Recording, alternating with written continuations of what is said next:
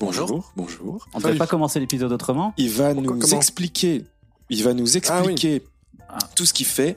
Mais avant ça, il faut annoncer que c'est la première fois que un Que- invité vient avec des chips et des bières parce qu'il est midi, c'est l'heure de l'apéro. Et donc, on va craquer des bières parce que on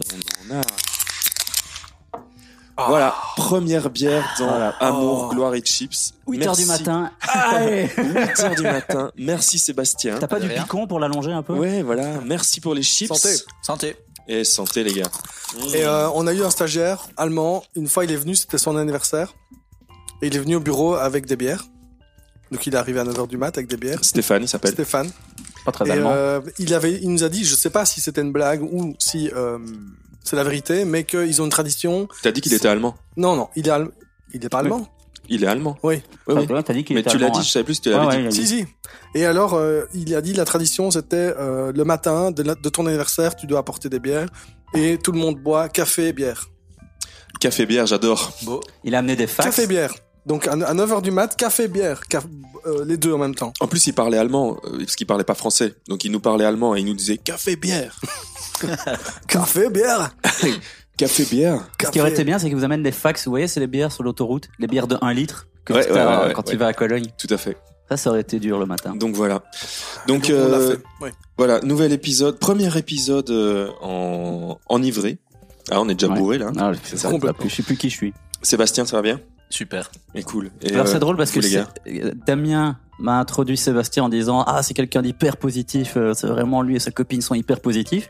T'es arrivé en disant ouais putain les transports en commun, il y a pas de Uber, une demi-heure à pied. Voilà. Il est habillé tout en noir comme toi. toi, t'as mis ta capuche Ouais, noire de, ta capuche noire de, de, De hooligan, de quoi. hooligan. Pierre, ça va? Tu reviens de l'école? À l'aise. C'était cool. C'est super, il y avait 7 élèves sur 20, c'est super. Génial. Comment euh, expliques-tu ça? Alors on a papoté, hein, c'était chouette. T'as, ouais, vous avez papoté, c'est Ouais. bien. T'aurais pu venir plus tôt. On aurait pu commencer le podcast plus tôt et Ouais, boire des après bières tu plus tôt. avec des collègues, sais bien comment ça va. Bah ouais. Et euh, vous avez passé un bon week-end? Oh oui, je regrette de pas être allé au kick Ah ouais. depuis que tu m'en as parlé. Moi, je t'en ai parlé, ou je t'en parlerai, je sais pas, ça dépend. On, on sait pas encore l'ordre de passage. Mais en tout cas, j'en ai parlé. Et, euh, et toi, Seb, ça a été le week-end? Magnifique. T'étais où? Paris. Paris. Ah bah ouais. J'ai vu, ah ouais, j'ai vu sur ton Instagram. Pourquoi à faire Paris. Euh, le plaisir. Le Ah, ok. plaisir. Ah. Expo Jean-Michel Basquiat. Ah oui, j'ai vu ça. À la Fondation Louis Vuitton. Mhm. Et, euh, vraiment bien. Ah ouais. Cool. Chouette expo, la fondation, le Il y bâtiment. a une fondation incroyable. Louis Vuitton. Ouais. Une Ah fondation oui. qui euh, Ouais, je pense a- que beaucoup de marques du luxe euh, ont leur fondation. D'art contemporain. D'art Ah contemporain. ok d'accord. Qui sont en fait des. la Fondation Cartier, la Fondation. pour blanchir de l'argent en fait. Ouais, c'est ça. Tu veux dire, c'est de l'art, tu mets du blanc, de la peinture blanche, c'est de l'art contemporain, c'est ça. Tu blanchis des billets. Ouais. Alors, première mauvaise blague, ça c'est l'alcool. Hein. Ça, il fallait pas me donner ouais. des bières. Et donc, euh, ouais, Paris, Louis Vuitton. Ah oui, mais euh, donc plaisir, quoi. Ouais. On va euh, bah, commencer par euh, Sébastien. Nous, on te connaît avec Pierre depuis les années 2001 à peu près, puisque tu étais avec nous euh, à Saint-Luc-Liège Mhm. ici à 500 mètres du bureau. Ouais. Et euh, donc on était ensemble euh, avec euh, bah, avec Céline qu'on a reçu dans l'épisode 3, il y avait toi, on avait d'autres potes qu'on recevra peut-être euh, un jour et on a quitté ce Saint-Luc en genre en 2003, on est tous allés à Bruxelles. Je pense Ouais. que toi tu étais à Bruxelles direct aussi. Mhm. Voilà, nous avec Pierre on a continué à l'ergue, mais toi tu as directement bossé. Ouais. C'est ça. Raconte-nous un peu les tes déambulations dès le début et comment ça s'était passé quand t'avais quitté l'école et, euh, et où t'as bossé. Horrible. Bah ouais. tu nous racontais, bah tu tu nous sais. racontais. Moi j'avais envie que tu le racontes aux autres. C'était comment? Qu'est-ce que t'as fait? premier taf au Vlan. Vous voyez le Vlan Ouais, le, ouais, ouais. Le, Ouais. le tout de boîte. Le tout de boîte, ouais. Horrible. Pourquoi Ambiance pourrie, euh, travail euh, Fonctionnaire. fonctionnaire, pas agréable, pas sympa, travail pas intéressant. Mais voilà, tu sors de l'école, donc il faut, Faut faire tes armes. faut s'y faire quoi. Ouais. Un an, Un an, ouais. j'ai tenu Et, euh, Et tu faisais quoi exactement? Euh, de la mise en page, Ok. euh, de la mise en page. On coupera euh, le petit blanc. parce que mais c'est parce Damien, que je disais à Pierre de, Je de fais trop de retirer bruit son quand je micro. mange mes chips. Oui, de retirer ton micro quand tu manges les chips. Pas comme ça. Non, du coup, je, Sorry, vas-y. Pardon, oui, mise en page. Ouais, mise en page. Je découvrais euh, que le job de graphiste pouvait ne pas être sympa, quoi. D'accord. Oui, c'est vrai qu'à Saint-Luc, on faisait plutôt des trucs cool. Enfin, on se marrait parce qu'on était en école et donc on, on explorait, quoi. On, Ben, on nous a surtout dit à Saint-Luc, euh, en sortant de l'école, vous pourrez choisir la boîte dans laquelle vous allez travailler. Surtout, euh, enfin voilà, que ça allait être, euh, que ça allait être la fête, quoi. Et voilà, tu sors de l'école, tu te rends compte que à part aller travailler au Quick, il y a pas grand monde qui veut de toi parce que t'as zéro Ah expérience. merde. Euh, donc ouais, un petit peu dur, mais très intéressant, très enrichissant. Mais moi, je me souviens à l'époque que tu, même si tu, tu racontes et que, que c'était dur et pas forcément intéressant, tu t'étais quand même super investi parce que tu nous as, euh, enfin, j'ai l'impression que ça a quand même euh, forgé ou en tout cas, euh, ça a aiguisé ton ta connaissance des, euh, des logiciels parce que tu nous avais expliqué à l'époque des trucs de de, de classe CSS, tu rentrais dans des XLS, des, des XML, des, où je me trompe complètement. Mais Non, je pense qu'en parallèle, euh, j'ai suivi pas mal de formations. Ouais.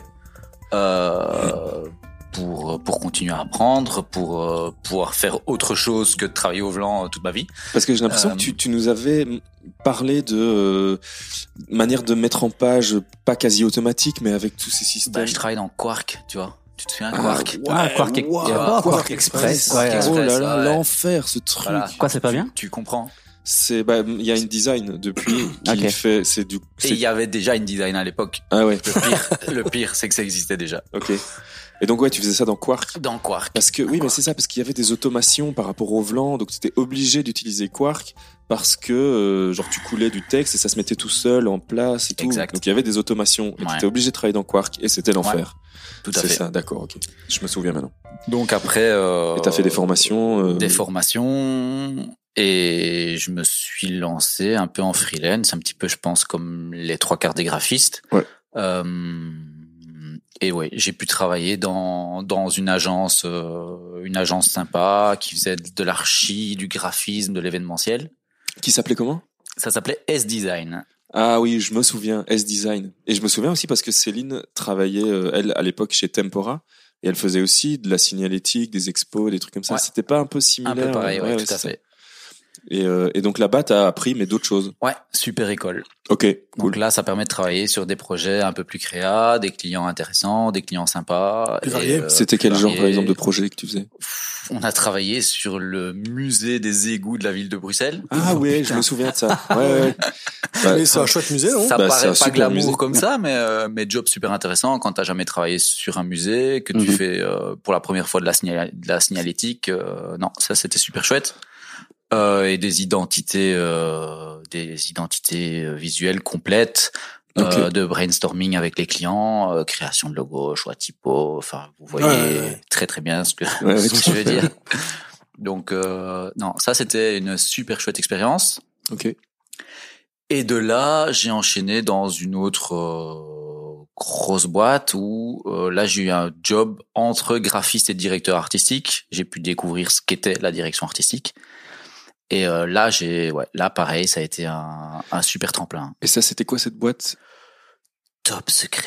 Ah oui, chez Top Secret. voilà. Ah, tu peux Ah, pas le c'est- dire euh, J'ai aussi à me dire la même Blague. chose. Ah, Blague. C'est la bière, Euh, c'est la bière. Note de Quoi, la rédaction, c'est le nom de la boîte, hein, Top Secret. pour de vrai? Oui, Ouais. Top Secret, ben, ils font aussi du PR et tout ça, hein, Top Secret PR. Ouais, c'est ça. Et donc, euh, et principalement dans le luxe ou dans Ouais, la luxe mode? mode. Ouais, c'est ça. Ok, cool. Oui, oui, je me souviens maintenant de tout doucement, tu me re- tu remets des pièces euh, Ouais. dans le puzzle de ta vie. Ah. Et, euh, et donc là-bas, alors là, t'as plutôt euh, développé peut-être pas le, enfin si les trucs créa, mais alors là un réseau Ouais. qui t'a probablement aidé pour la La suite de tes aventures. la suite de. Bah, je te laisse, je te laisse parler. Ouais, ben, Ouais, nous on y va. En gros, euh, moi, je travaillais en tant que graphiste ou AD dans le secteur de la mode. Ma compagne travaillait en tant que styliste, donc Mhm. complètement mode. Et à un moment, on s'est rendu compte que, que la fusion des deux amenait, euh, amenait ce que l'on a monté comme boîte, qui s'appelle Piece of Chic. Alors déjà, Trop le, bien. le jeu de mots, meilleur jeu de mots du monde. Ah voilà, j'attendais cette réaction de la part de Gilles. Piece of chic, c'est génial. Moi, depuis le début, je leur avais dit, ce- le, le nom est dingue. Voilà, piece of chic. Bah, c'est un nom qui fait sourire, c'est un nom qui fait rire, donc c'est un nom que les gens retiennent et, euh, et ça, on, voilà, on s'est rendu compte avec le temps que c'était pas mal important. Et donc en fait, on, on crée des motifs, Oui. on crée du pattern, on est designer textile Ok, et on vend nos motifs aux marques de prêt-à-porter. d'accord. Donc on s'adresse euh, aussi bien à, à un petit designer qui lance sa marque de, de vêtements qu'à H&M, Nike et, euh, et d'autres créateurs. D'accord. Tu parles d'H&M Nike parce que c'est des clients réguliers ou des clients que vous avez eus euh, qu'on a eu. euh, la plupart de nos clients sont réguliers à un moment et ensuite ça switch Oui, c'est ça. parce que Parce qu'il y en a d'autres. parce qu'il y en a d'autres, parce que les équipes au sein des boîtes changent aussi. Ouais. Donc euh, Et, et par exemple pour Nike ou H&M, c'était quel genre de projet que vous avez fait pour eux? Donc voilà, le truc c'est on n'est pas donc par rapport au travail de graphiste où on est quasi tout le temps sur de la commande et où on a un contact direct client. Nous, euh, la démarche est complètement différente. Donc l'idée c'était on s'est rendu compte au travers de nos jobs euh, respectifs, donc aussi bien styliste que moi graphiste, que par moment le contact client c'est pas ce qu'il y a de plus facile Mm. et ça entraîne pas mal de frustration aussi de ne pas toujours pouvoir faire ce que l'on veut. Enfin voilà, ça fait partie du taf. Et ici, on a pris le contre-pied et on s'est dit, on va nous créer. On se fait plaisir, on crée plein de choses et ensuite on propose ce que l'on aura créé. C'est ça. Donc on a une espèce de euh, méga catalogue d'imprimés que l'on propose aux marques et les marques choisissent dans ce catalogue. D'accord. ouais. C'est ça. Oui, donc c'est ça. Oui, en fait, c'est ouais, c'est cool, c'est est- que ça règle le problème. Tu fais ce, ouais, ouais, c'est assez tu fais ce que tu. Ouais, tu ouais. fais ce que tu veux et on puis, est- on n'est vraiment pas dans ni dans de la commande ni dans, dans de la collab collaboration comme aujourd'hui on en voit partout. On est, je dirais presque sur de la vente Ouais, ouais. Mais c'est euh, fou comment est-ce que vous êtes lancé là-dedans parce qu'il faut ça a un risque quelque part si tu après vous vous connaissez quand même le milieu et tout ça mais En fait, c'est un, c'est un peu une niche. On s'est rendu compte, enfin, surtout donc ma ma compagne euh, collègue euh, Barbara, qui a monté le studio av- avec moi en tant que styliste, participait à des salons dans lesquels il y avait justement ces euh, créateurs d'imprimés. Donc on s'est rendu compte que voilà, c'est un modèle qui, Ça existe, qui, ouais, qui- ouais, qui- et qui qui fonctionne. existe, voilà, et qui, qui, qui fonctionne. Et du coup, on s'est un peu calqué sur ce modèle, quoi. Et comme, enfin, je, je me dis, vous devez quand même faire des motifs que vous savez que vous allez pouvoir vendre. Donc, l'un dans l'autre, est-ce que ça, ça bride pas quand même un peu? Enfin, je, je, je me fais l'avocat du diable, hein, comme on dit, hein, mais Bah, euh, tu fais bien, tu fais bien. ouais, oui. Mais euh, parce que il y a, euh, t'as, t'as beau vouloir faire des trucs complètement tarés, si à un moment donné ils se vendent pas, il faut Mhm. que tu, tu vois, toi derrière, il faut que tu fasses du chiffre. Ouais. Donc, est-ce que, euh, donc ça c'est une partie de ma question, c'est est-ce que parfois vous sentez que vous devez brider votre créativité parce que vous devez vendre? Donc, on a commencé en étant euh, à 300% dans notre concept. Ouais. On ne faisait que ce que l'on voulait. C'est ça, c'est ce qu'il faut faire au ce qui début. veut dire n'importe quoi. Ouais. Donc, forcément, Je me souviens même pourquoi n'importe quoi? Bah, n'importe quoi parce que, comme Damien vient de le dire, il faut être conscient que les clients cherchent des choses et il faut pouvoir répondre Il y a quand même quoi des tendances, des trucs comme ça? Si tu regardes un peu les imprimés, si tu es focus sur les imprimés, tu fais un peu les magasins, tu vas te rendre compte qu'un imprimé sur deux, par exemple, ce ce sont des fleurs. Ouais. Mais vraiment un imprimé sur deux. Donc, si tu ne proposes pas de fleurs, oui, c'est ça. ah oui Ouais, c'est ça. Voilà. Et donc on a commencé, on ne faisait pas du tout de fleurs. Tu me demandais, moi je te dis des fleurs, moi je m'en fous, j'ai pas envie de faire des fleurs. Ouais, ouais. Ouais. Maintenant je fais beaucoup de fleurs. mais dans la pratique c'est genre vous dessinez des genre des melons ou des pastèques en vous disant putain ça ça pourrait être sur un t-shirt et donc des gens voient ça dans le catalogue ils vont dire ah j'adore ce modèle de Exact. pastèque ah putain c'est fou Mais donc ça veut dire que vous êtes déjà la mode est toujours un an et demi en avance, mais vous vous êtes un an et demi en avance sur la mode, donc vous êtes trois Ouais. ans en avance. Donc ça veut dire que les Genre. imprimés qu'on verra dans trois ans, vous êtes en train de les dessiner maintenant. Ouais. C'est dingue. Donc ça veut dire que là maintenant on a le futur. À côté. Mais oui, ça me rend fou. Donc on a le futur à côté de nous. Donc ça veut dire que dans trois ans, par exemple, qu'est-ce qu'on aura sur nos t-shirts Mais est-ce qu'on aura encore des drapeaux français sur le col par exemple Oh, ça va. hein. Bon, je mettrai la photo, sinon les gens vont pas savoir de quoi on parle. Je mettrai le petit selfie que j'ai fait avec le chef euh, Estobest, Etchebest, Etchebest. Ouais, tiens, bah, avec mon petit col euh, français. Euh, mais donc, euh, ouais, ça veut dire que euh, là, maintenant, dans trois ans, qu'est-ce qu'on va voir sur les t-shirts? Hmm, c'est une bonne question. Bah, tout dépend le type de marque. Donc faut aussi se rendre compte qu'on s'adresse à tout le monde. Donc on va s'adresser à des marques euh, femmes, hommes, enfants. On fait aussi du home et de l'intérieur. Donc tout ce qui est papier peint, tout ce qui est décoration. Donc, on doit pouvoir proposer à tout le monde et on sait que dans trois ans, il y aura de tout parce que la mode, c'est pas, Ce n'est, jamais que des jeux de petites évolutions. D'accord. Donc il y a, il y a rarement des, des grosses coupures, quoi. Tu vois, cet été, moi, j'ai vu beaucoup, beaucoup, beaucoup de pastèques. Ouais. Et donc, ça veut dire qu'à un moment, il y a trois ans, ça a dû être décidé que Ouais. des, des, des boîtes comme les vôtres dessinent des pastèques. Donc par exemple, on a toujours des pastèques dans la collection. Ah ouais, ok. Toujours. Ah, donc en fait, ça veut dire que vous, vous avez toujours, toujours des pastèques, des fleurs, des voitures, euh, des équerres, euh, des stylos. Ouais. Mais que c'est les designers, alors, euh, non, enfin, les, les- c'est les marques qui décident que cette saison-ci, on va utiliser des marqueurs ou des équerres ou des boîtes en carton. Ou des pastèques. C'est un peu les deux. Ouais, c'est un peu les deux. C'est un peu un jeu. On leur propose des choses. Eux vont choisir dans ce que l'on propose, mais on croit savoir ce qu'ils vont vouloir choisir. C'est ça, ok. C'est de la, c'est du mind fucking. Vous, vous, a- Ouais. vous J'aime bien, arrivez. bien. Et non, je sais plus. Je voulais dire un truc, j'ai oublié. Euh, Bah, c'est que c'était un mensonge. est-ce que voilà, c'est ça. Est-ce que tu dessines des pastèques chaque année ou est-ce que tu as dessiné plein de pastèques et au fur et à mesure que les gens choisissent le motif, tu l'élimines de ta collection? Donc c'est d'office éliminé, dans le sens où ce que l'on crée C'est du euh, one shot, quoi. est vendu, ouais, est vendu en exclusivité. Ouais. Donc les gens achètent l'ensemble des droits d'auteur liés à la création et nous on disparaît com- complètement derrière quoi. En oui. gros, le jeu c'est une marque de prêt-à-porter achète un imprimé comme si elle l'avait créé au sein de son entreprise. D'accord. Donc nous, on n'existe même pas. Ouais. Et, euh, ouais, et justement, alors. Vous auriez dû que- vous appeler Top Secret, quoi. Oui, c'est ça. Ou Invisible. Zut, c'était Euh, pris. Est-ce que euh, donc attends moi ma question là du coup c'était est-ce que tu euh, je n'arrive pas à la formuler parce que je viens de l'oublier euh, la question elle était quand tu vends alors ton imprimé est-ce que tu c'est c'est forfaitaire ou alors c'est euh, en fonction de du- Forfaitaire. c'est c'est c'est Ouais. un forfait donc Même prix dire, pour tout le monde. Même prix. pour ça veut dire que si le, le textile devient genre euh, planétaire et que c'est euh, genre la- le moindre euh, enfant les toutes les bagnoles les tissus de bagnoles et tout c'est euh, Ouais. Ok vous avez L'idée, c'est ça. Dans le sens, le marché fonctionne comme ça. Donc, Et- si toi, t'arrives avec euh, tes tarifs, avec tes règles, Ouais. euh, on va acheter ailleurs. c'est ça Donc- mais donc par exemple euh, t'as vendu un truc à H&M donc ils ont les droits sur euh, on va dire c'est des des canettes de des canettes Hmm. H&M après a le droit de le revendre à Toyota pour mettre sur leur euh, sur leur housse de siège Donc, normalement, non.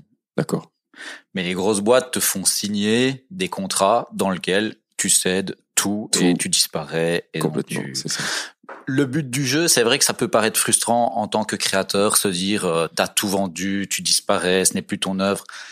Ici, c'est l'idée de se faire plaisir en créant et de créer le plus possible et d'en vivre sans aucune frustration. d'accord Donc, notre but, c'est que le client revienne vers nous. ok Mais est-ce que Donc, ça si arrive le client vend bien, excuse-moi, Non, vas-y, je prie, si le client vend bien, si le client est content de son imprimé, on a beaucoup de chances qu'il revienne, donc il va racheter. Donc nous, au final, on s'y retrouve quoi. C'est un peu ça l'idée. Mais est-ce que t'as quand même des fois des eux qui vont dire ah alors on aime bien cette pastèque là mais ce serait possible d'avoir le pépin qui soit plus grand et ceci qui est plus t'as quand même ce côté des fois chiant client dit qu'il est pas d'accord et qui préférait que ce soit plus vert que ce que c'est vert? Rare, très rare. Mais ça, ça existe et là, tu voilà. Oui après c'est qu'une petite modif sur un truc sur lequel tu te fais enfin, tu as eu du plaisir quoi, ouais. Mais à la- et au- au- plus vous travaillez avec eux ils ont pas des commandes? Des fois de ou alors vous restez vraiment sur votre on euh, évite la commande. On, fait comprendre au client que la commande sera plus chère, prendra plus de temps, donc au final, ça n'arrange pas. Donc, Et on a Ouais. un gros catalogue. On a un catalogue de, je vais dire en permanence, on a peut-être euh, 2000 imprimés à Ah ouais, proposer aux ouais. clients. Et T'as Donc, tout dessiné. À la base, on dessinait tout à deux. T'as fait 2000 dessins. T'as fait 2000 Et dessins. t'as un robot qui dessine pour toi ou quoi Le robot, j'en parlerai bientôt. Ou j'en ai déjà parlé. je sais plus Mais donc, ouais, 2000 dessins. Et donc, Ouais. euh, ouais, t'as un catalogue de ça et tu... On crée plus ou moins 2000 dessins par an. Ah, par an? C'est un peu l'idée. quoi. Ah, Je suis Oula. super extatique dingue. Faut que j'arrête de boire des bières. Et vous êtes donc vous êtes tout seul? À la base, on est deux et euh, voilà, ça fait, je pense, un an, un an et demi que des freelances, euh, voilà, commencent à Ouais. travailler avec nous, insèrent des imprimés dans la collection pour pour diversifier, pour pouvoir proposer plus et pour pouvoir vraiment répondre à toute demande. Parce qu'au final, c'est ça l'idée. Si demain, euh, je vais encore revenir avec un Nike ou autre, me demande euh, des lunes, je dois avoir des lunes. Ouais, c'est ça. Ou des chameaux, je dois avoir des chameaux. Mais ça n'a- comment est-ce que vous faites aussi pour vous euh, C'est un bon exemple. c'est génial, des chameaux. Mais j'ai déjà eu une demande de chameau. Ah et je n'avais pas de chameau. Ok. Et là, tu te dis, saison prochaine, Je fais des chameaux. Ah bah ouais. Ça fait dans trois ans, il y aura des chameaux sur certains trucs. Ça, ça, ça. Mais c'est à chaque fois des petits ou bien ça peut être vraiment des gros patterns qui font un t-shirt complet, etc. Il n'y a pas de règle. Ah ok, donc vous, vous travaillez vraiment, c'est hyper large. Ouais. Et ça arrive jamais d'avoir fait un truc qui existe déjà, parce que j'imagine, euh, je, je reprends le- les, les mini morceaux de pastèque, il y a pas non, enfin si, il y a certainement mille façons de le faire différentes, mais il y a beaucoup de façons proches. Donc comment on se protège de droits d'auteur et de copies et de machin, parce que tu peux pas savoir à quel point, euh, quel point n'a pas, enfin genre une lune, il y a certes, il y a, il y a vite moyen de Il l'avoir. n'y a, y a pas re- 36 lunes, quoi. bah si, il y a moyen d'en faire 36 différents avec un nez, Non, avec ça- des lunettes de soleil, avec une moustache, Ah oui. tu vois. Mais il y a moyen que ça, il y a, comme il y a quand même beaucoup de choses qui sont déjà faites, comment euh, t'es sûr que c'est pas déjà un truc qui existe et est-ce que vous avez déjà eu le cas? Est-ce que, enfin bref. Non, on n'a jamais eu trop de problèmes à ce niveau-là. Et je pense que la plupart des imprimés existent déjà, donc on, Est-ce on, que, on les revisite, on les, ouais, je- Ok. En tout cas, c'est jamais jamais reproduit, donc. euh, est-ce que tu as déjà été étonné qu'un motif en particulier se vende Ah, je veux disais, la même question. Ouais, ce- ah, ça nous arrive. genre t'es pas trop temps, fier de celui-là, mais les gens adorent. tout le quoi. temps. Ouais, on n'est jamais d'accord. Mais dans notre euh, collaboration, donc avec euh, Barbara, ça arrive régulièrement que je crée des choses qu'elle me dise, mais c'est moche. non, c'est non, non, Sébastien. Et je lui dis, tu vas voir que c'est un des premiers qui va se vendre. Et euh, souvent c'est le cas. Donc euh, y- il n'y a pas de règle. Il y a vraiment tellement de clients différents, de styles de demande que voilà, il y a, il faut tout.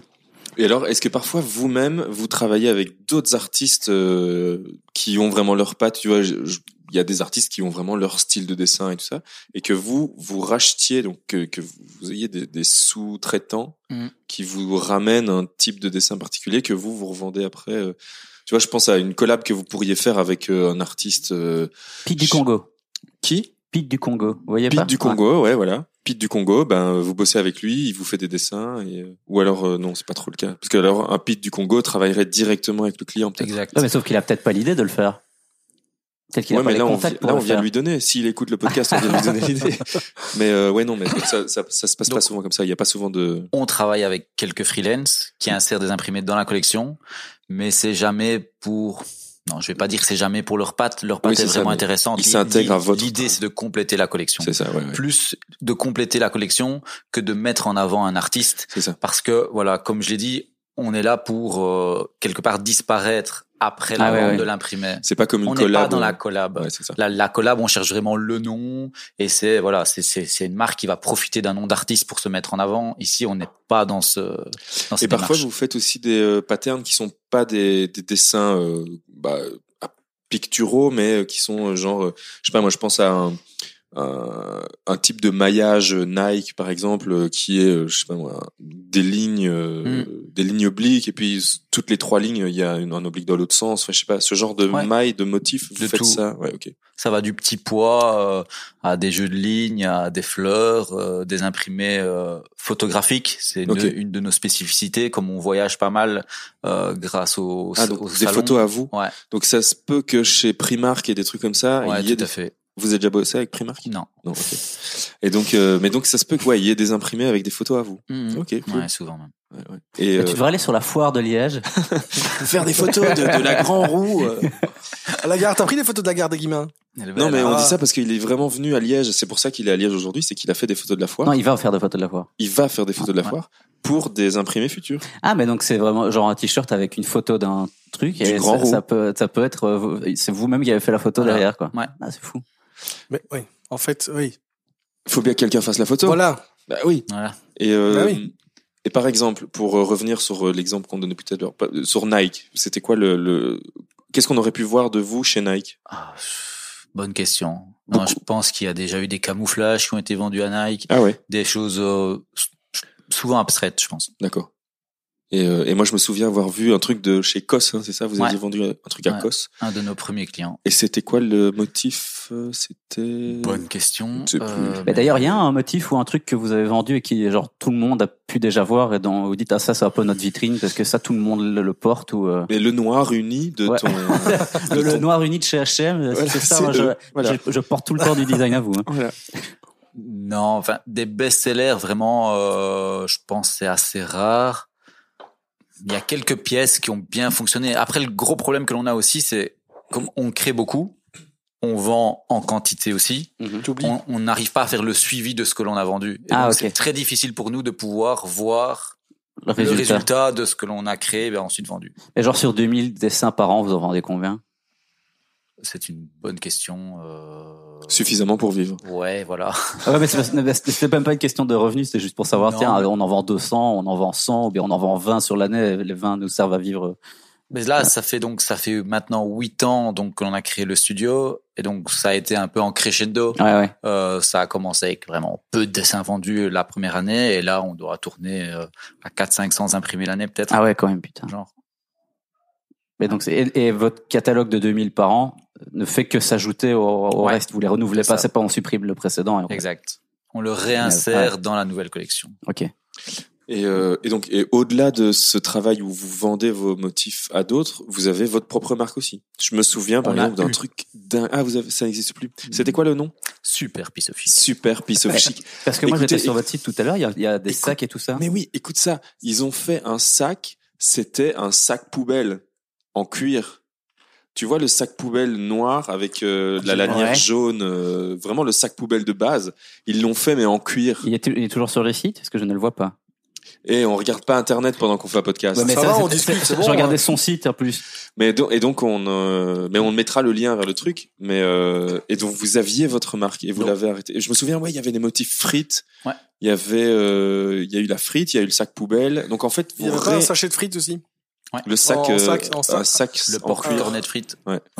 Et donc euh, c'est ça. Mais là, c'était plus peut-être une envie de montrer votre belgicisme, Ben, votre belgitude. et tout simplement de montrer ce que l'on faisait. Parce que donc, comme la base de notre studio, c'est vraiment du B2B, donc on travaille entre professionnels. Business B2B, to business to business. Le grand public ne pouvait pas voir ce que l'on faisait. C'est donc, à un moment, on a eu envie de montrer. Et on s'est dit, bah, quoi de mieux qu'une petite robe avec un grand imprimé? Ouais. et, euh, et voilà, on s'est fait prendre au jeu. On avait commencé ça de manière un peu euh, petit, juste pour s'amuser. Ensuite, c'est devenu une vraie petite collection euh, de vêtements prêt-à-porter femmes. On en est arrivé à participer à la Fashion Week de Paris, à exposer, à, voilà. Tout se passait bien, mais ça prend beaucoup de temps, beaucoup d'investissement et euh, Et puis au final, le B2B, le B2C, donc le business to customer, c'est pas votre euh, truc. C'est pas votre core business. c'est Allez, on va Ah ouais, on continuer continue, à parler. alors. avec, Allez, sur une autre alors. C'est hein. beaucoup de travail, quoi. Donc, euh, il faut choisir. Je pense qu'à un moment, on a préféré se concentrer sur, euh, voilà, sur le studio que de se perdre dans une collection de prêt-à-porter qui n'était pas simple à gérer, quoi. Eh ben, euh, et Mais alors que d'autres auraient saisi l'opportunité, ou, ou en tout cas auraient vu ça comme des opportunités pour euh, grossir, quoi. Et Genre aussi- engager des gens, euh, tu vois, pour développer le truc. mais aussi pour se mettre en avant et pour mettre en nez, pour mettre sur la table son propre ego. Parce que finalement, eux, ils, s'ils ont fait ça au départ, c'était pour, euh, si j'ai bien compris, c'était pour montrer au public qui n'est pas euh, du business, pour montrer que vous existez, que vous faites des choses chouettes et tout. Mais, euh, mais au final, euh, bah voilà, quand une marque achète vos dessins, vous disparaissez complètement, vous n'existez plus. Donc il y a ce truc d'ego où il faut accepter aussi de, De pas- disparaître. de disparaître et Ouais. de pas euh, être considéré par euh, vos potes et vos copains comme un artiste qui travaille dans la mode et tout ça, tu vois. Mm. Bah, et bah, parfois, je, bah, je, je, je connais des gens euh, pour qui ça pourrait être dur de pas être sur le devant de la scène. Ouais. Et, euh, et donc Mais voilà. d'où, euh, voilà, d'où le choix et d'où, voilà, la marque de prêt-à-porter, comme tu l'as vraiment bien dit, c'est vraiment à un certain moment un jeu d'ego aussi. Ouais. Et il faut pouvoir prendre un minimum de recul et, voilà, faire des choix, euh, se concentrer et, et ne pas se faire avoir par ce, Ouais, ce truc-là.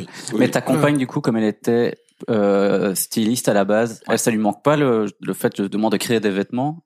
Non. Ou elle le fait toujours peut-être à à côté Non, non, non, du tout. Ah, ok. Donc elle s'éclate Ah ouais, à fond là-dedans. Ouais, elle s'éclate à fond, on s'éclate tous les deux, on, Pierre, arrête de manger les chips.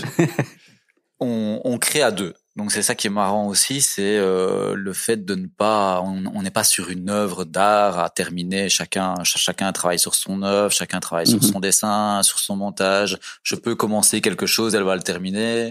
Euh, on peut annuler des créations l'un de l'autre. On, voilà, c'est vraiment là, on peut parler de collaboration réelle, quoi, entre nous.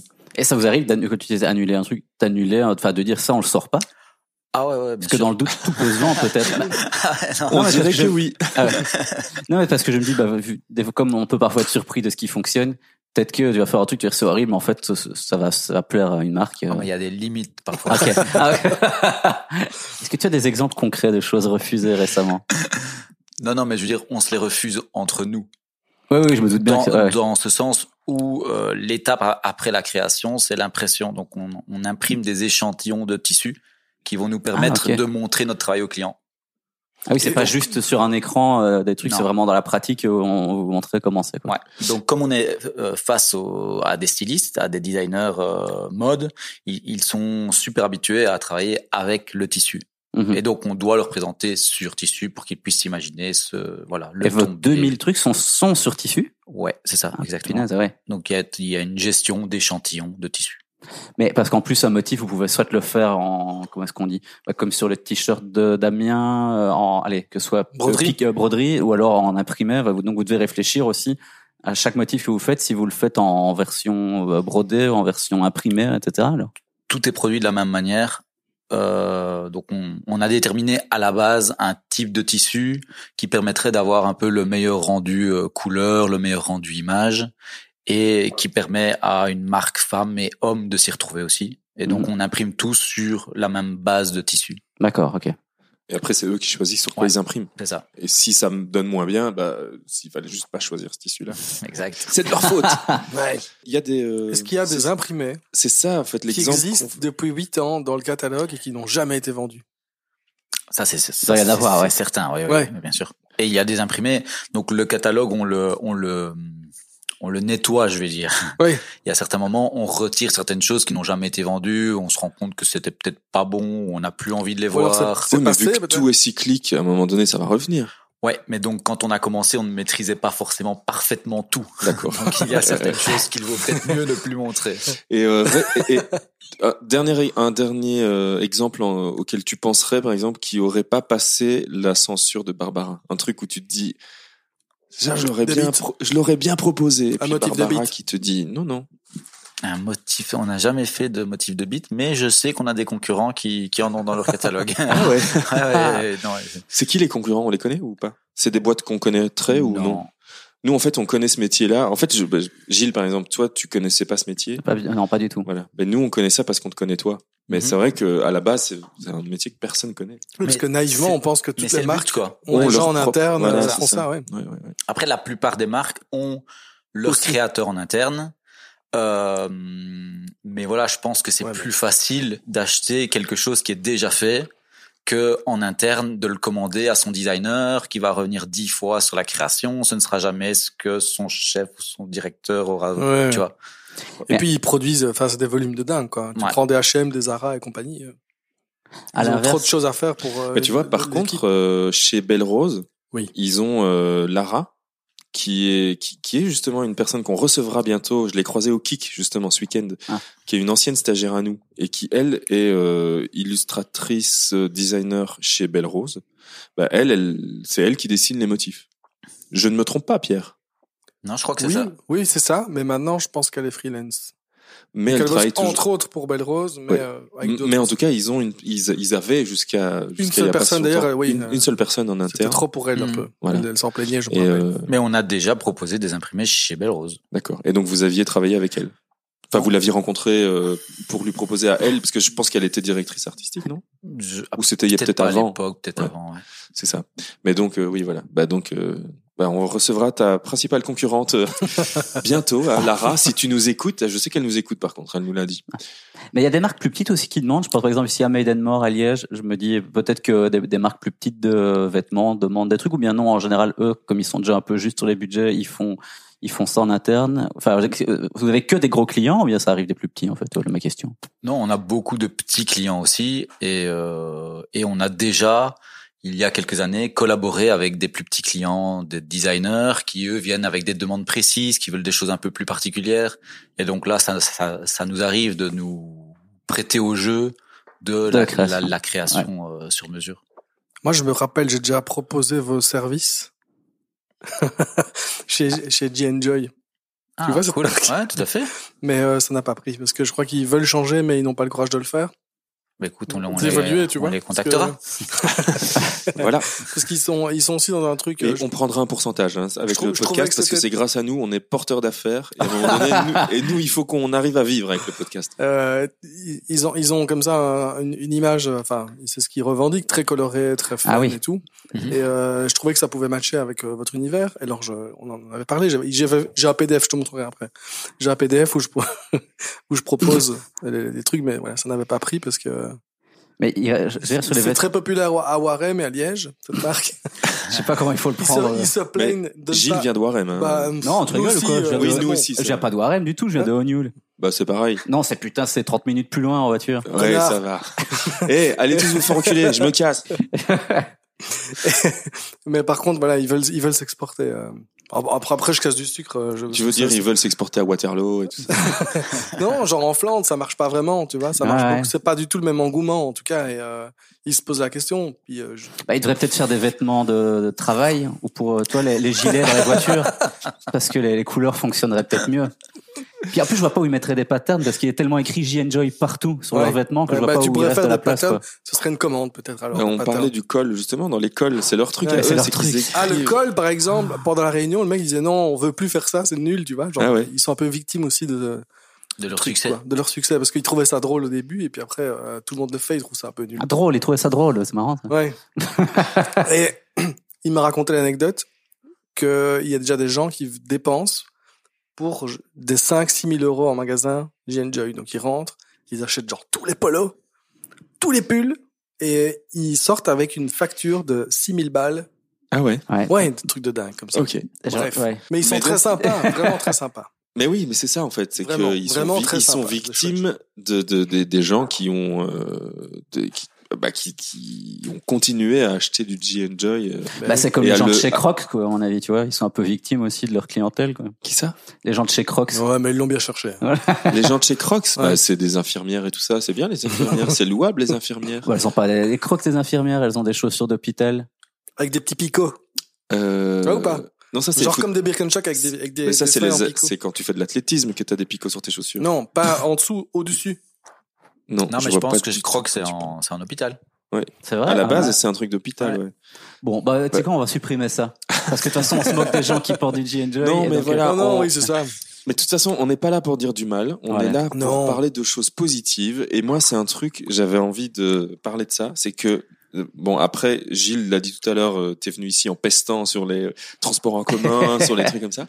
Mais euh, l'image, en tout cas, que vous dégagez, euh, toi et Barbara, et puis euh, le fait que vos enfants, on peut dire leur prénom. Mhm. Donc, euh, vous avez deux filles. Ouais. Euh, la première qui s'appelle Joy. Donc, Joy, ça veut dire joie. Ouais. Pas du tout comme Jen Joy, hein, rien à voir.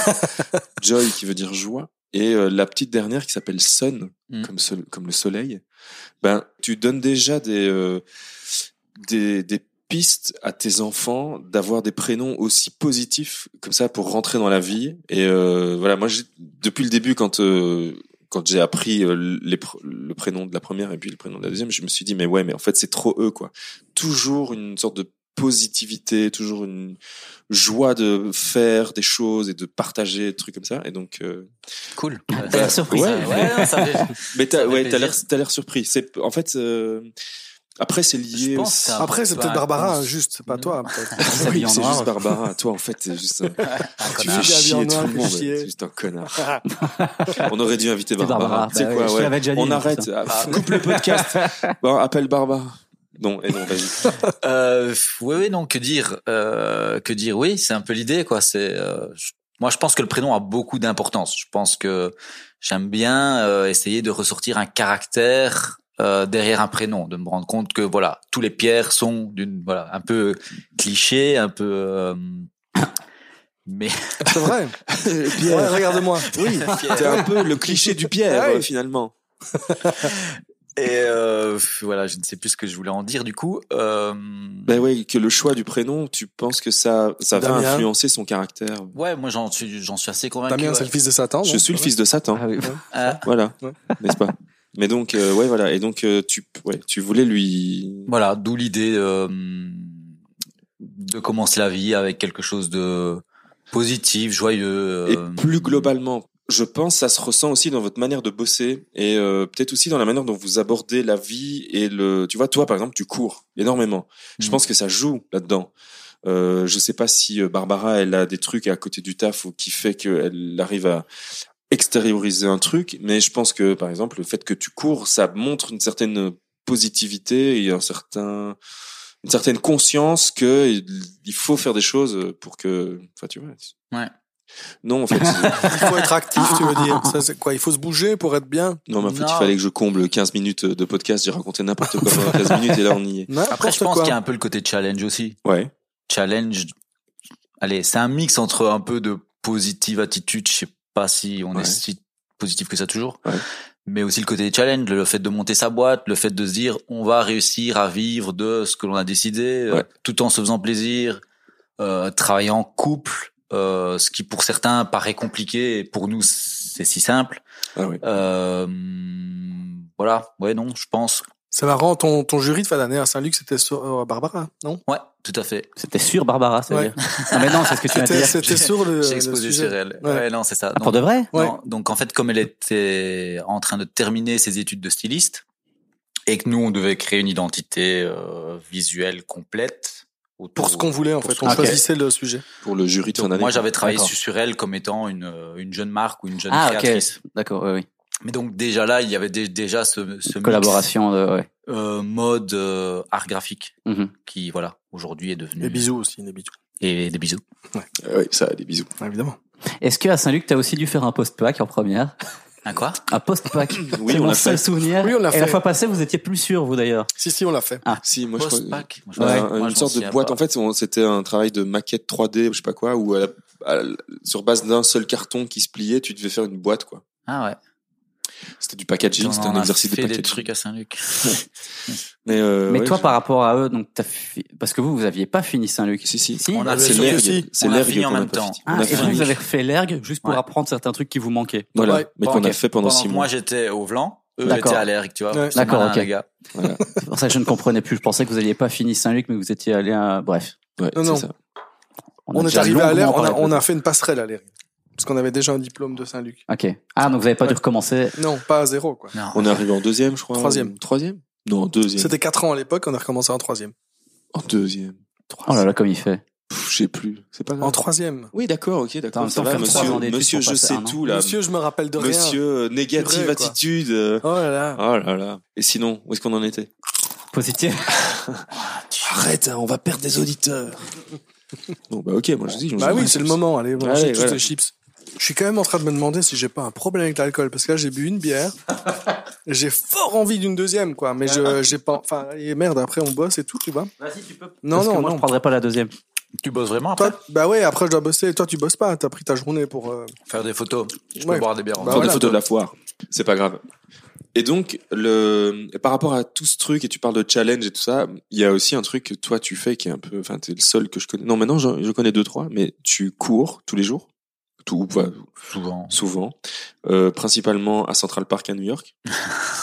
C'est, enfin c'est ce qu'il en ressort des réseaux J'aimerais sociaux. j'aimerais bien. non, et donc, euh, non, mais vous êtes quand même souvent, on, on reviendra à la course, mais c'est vrai que par rapport à ça, j'avais l'impression que vous voyagiez beaucoup. Ouais. Donc, grâce au, grâce à Piece of Chic. Et, euh, mais vous êtes quand même souvent à New York. Je vous vois souvent à New York. Euh, on y va trois, quatre fois par an. Oh putain, Oui, ouais. mais que, pourquoi? Pour trois, quatre semaines. À chaque fois, juste pour une semaine. Donc, euh, oui, ça fait quand même euh, Mais du coup, quand j'y suis, cinq j'en- semaines par an. Ça Ouais. fait un dixième du temps. Euh, vous êtes à New York, quoi.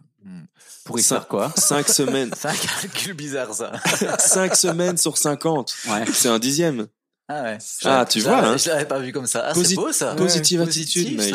Positive 10% du attitude. temps. Waouh. C'est pas mal. Ouais. 10% du temps, C'est vous cool. êtes à New York, quoi. C'est plutôt cool. Ouais. Et donc, euh, Super fan de cette ville. Ouais. Super, super fan. Donc, euh, donc ça, c'est cool aussi, quoi. C'est oui, parce qu'en plus, maintenant. grâce vous- au, au, au travail, Ouais. des petits bouts de rêve comme ça qui se réalisent, de pouvoir. Et euh, euh, ouais, en plus maintenant vous y êtes. Euh, je vais pas dire que vous êtes euh, installé là-bas, mais Vous y habitez allez- là-bas en fait, c'est ça maintenant. Vous y allez tellement souvent que vous n'y allez plus en tant que touriste. Et donc euh, vous êtes presque New-Yorkais, on va dire. Vous êtes un dixième New-Yorkais. Voilà, vous êtes un dixième New-Yorkais. En tout cas, on s'y que- sent à l'aise. C'est ça, ouais. ça, ouais. c'est chouette. Est-ce que c'est possible d'être un dixième New-Yorkais? Euh, J'ai l'impression que les New-Yorkais ils sont très entiers, c'est pour ça que je. je- Ah, oh, bien vu. Hein, Non Ouais. Ils sont new-yorkais à 100% ou zéro, mais c'est pas, Ça, il faut noter. hein, À fond, phrase. bah, c'est, ouais, ouais. c'est pas à 10%, quoi. Ouais, ouais. Après, je pense qu'il y a tellement de gens de passage à New York que je me demande. euh, ouais, je pense qu'il y a un mix entre voilà des gens de de, de, de New York qui ne quitteront jamais Ouais. New York et qui sont vraiment comme Ouais. tu dis entiers, et un paquet d'expats qui sont là pour une expérience professionnelle de un an, cinq ans. Ouais, c'est ça. Bah, C'est comme Bruxelles, en fait. Et concrètement, vous y faites quoi quand vous y allez? On vend nos imprimés. Ah, donc vous rencontrez plein de marques. Vous allez dans des salons ouais. ou des Donc la base euh, de la vente des imprimés, c'était via salon.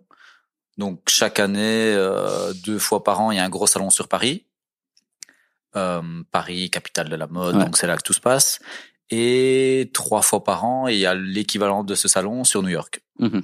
Et voilà. On Vous allez à Milan ce aussi? salon. Milan, c'est vraiment une capitale mode. Enfin, bah, un truc mode aussi, non? Ouais, ouais, ouais. Mais il n'y a pas le même salon. Et il y a Londres et Tokyo aussi. Londres, on a l'occasion d'y aller régulièrement. Tokyo, jamais encore. Mais il y a aussi une fashion week là-bas. Il y a des fashion week partout. Après, c'est pas pour autant qu'il y a des À salons dans lesquels on peut vendre euh, des, des Fashion, la quoi. fashion week crupet. non, mais oui, non, c'est- ouais, je vois ce que tu veux dire. L'idée, en fait, c'est lors du salon de Paris, le monde entier vient à Paris pour acheter ses tissus, euh, pour acheter son cuir, pour acheter ses motifs. Et voilà, de ce fait, il n'y a pas besoin d'avoir des salons partout dans le monde, vu que tout le monde vient sur Paris. Oui, c'est ça. D'accord. Et euh, t'avais- ah, t'as- Pierre, t'avais une question? Non. euh, Et donc, pour revenir sur New York, euh, c'est quoi Parce que moi, j'ai envie d'y retourner. euh, J'y suis allé une seule fois. Et euh, c'est- si tu es euh, pas touriste à New York, qu'est-ce qu'il faut faire pour euh, vivre la la vie d'à Ah, je pense rien, justement. Je Ah, pense que c'est le plaisir. bah, je ferai rien. c'est le plaisir de, de marcher, de se perdre dans les rues, de c'est vraiment chiller. Et je pense c'est ça qui est le plus difficile, c'est quand voilà les premières fois et c'est pareil pour tout voyage. Ouais. On est en mode touriste, on a des choses à voir euh, et je pense qu'on apprécie une ville quand on a vu ces fameuses choses qu'il fallait voir. C'est ça. Et euh, voilà, là ça devient super agréable quand tu peux perdre ton temps. Ce qui paraît un peu bizarre Ouais, parce ouais. que quand tu vas quelque part, ben, t'as pas le temps de tout voir, donc perds Ouais, ton ouais. temps. Moi, j'y suis allé qu'une seule fois aussi, et je crois que c'est le- la, la- mon meilleur souvenir de ma vie. Quoi. Ma semaine que j'ai passée là-bas était parfaite. J'ai jamais été aussi relax. Et tout, enfin, tout euh, m'a emballé sans blague. Je l'ai à chaque fois. euh, Je crois que ça doit, ça doit saouler ma copine. À chaque fois qu'on regarde un film ou quoi que ce soit et qu'on voit New York, j'étais tellement heureux à New York. Et là, j'ai, je, je râlais à fond parce que Oh. il y a euh, une application qui s'appelle merde j'ai oublié le nom maintenant Oopsie je crois que euh, dont je vous avais parlé euh, peut-être pas en vrai mais bref qui permet de checker des vols d'avions mais comme ils n'ont aucun partenariat avec personne euh, c'est pas des vols sponsorisés où euh, on te propose que tel et tel truc enfin bref et donc tu peux mettre des destinations des destinations où tu vas tu enregistres et ils tiennent au courant genre ils disent ah ben ne le commande pas maintenant vaut mieux le commander dans deux semaines parce que statistiquement ça baisse à telle période etc et il y a un mois et demi, le billet d'avion avec American Airlines ou, euh, British Airways, je sais plus lequel des deux, bref, c'était 197 euros pour euh, l'aller-retour jusqu'à New York. Et c'était tellement pas cher que je voulais absolument y aller. Ah. Mais comme euh, on ne savait pas trop euh, niveau boulot comment ça allait se mettre, on n'a pas pu. Et maintenant, c'est repassé à 430 euros. Ok. Voilà, je râle. Mais euh, on mettra l'adresse de l'application parce que je Ouais, dois acheter super des, bien, je dois acheter des billets d'avion pour Madrid pour notre tournée prochaine. Eh ben, je l'ai fait justement pour partir avec Goyette en, à Lisbonne. Ouais. Et c'était parfait. Ça nous a vraiment trouvé un truc pas cher. On savait quel jour prendre plutôt que l'autre. Et ben voilà, c'était la minute conseil de Amour, gloire et chips par Gilles. Merci Gilles. Voilà, avec plaisir. Euh, C'est Hopper le nom. Oui voilà, Hopper. je me souviens H-O-2-P-E-R. maintenant, ouais. Et euh, On fait le plus générique. le générique. Quand on y pense. Quand on- Ouais, là on a des chips, ça fait office de générique pendant tout l'épisode. On t'entend mâcher des chips, donc ça fait office Ouais. de générique. et, euh, donc on parlait de New York parce que je te voyais courir à New York. Euh, non, je vais juste revenir une seconde sur New York, c'est que à l'époque où vous avez commencé à voyager beaucoup à New York, nous on était toujours à fond balle sur PLMD euh, et tout ça. Et je crois que j'en avais parlé à Pierre et je le dis, j'aimerais qu'on ouvre un bureau à New York.